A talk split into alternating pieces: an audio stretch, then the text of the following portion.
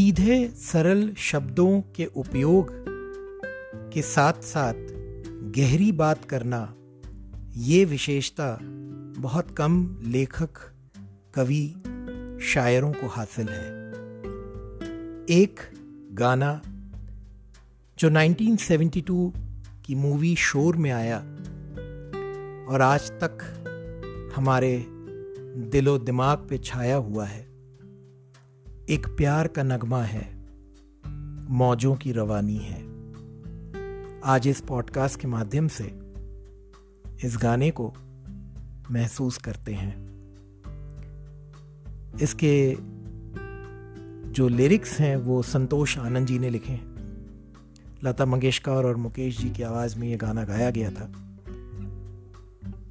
एक प्यार का नगमा है, मौजों की रवानी है एक प्यार का नगमा है, मौजों की रवानी है। ज़िंदगी और कुछ भी नहीं, तेरी मेरी कहानी है।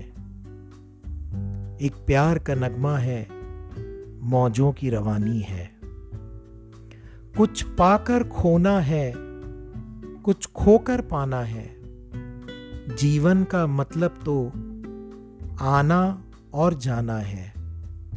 दो पल के जीवन से एक उम्र चुरानी है। ज़िंदगी और कुछ भी नहीं, तेरी मेरी कहानी है। तू धार है नदिया की, मैं तेरा किनारा हूँ। तू मेरा सहारा है, मैं तेरा सहारा हूँ। आँखों में समंदर है, आशाओं का पानी है। ज़िंदगी और कुछ भी नहीं, तेरी मेरी कहानी है।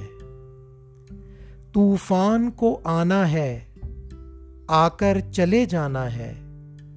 बादल है ये कुछ पल का, छाकर ढल जाना है। परछाइयाँ रह जाती रह जाती निशानी है। ज़िंदगी और कुछ भी नहीं, तेरी मेरी कहानी है। जो बीत गया है वो, अब दौर न आएगा। इस दिल में सिवा तेरे कोई और न आएगा।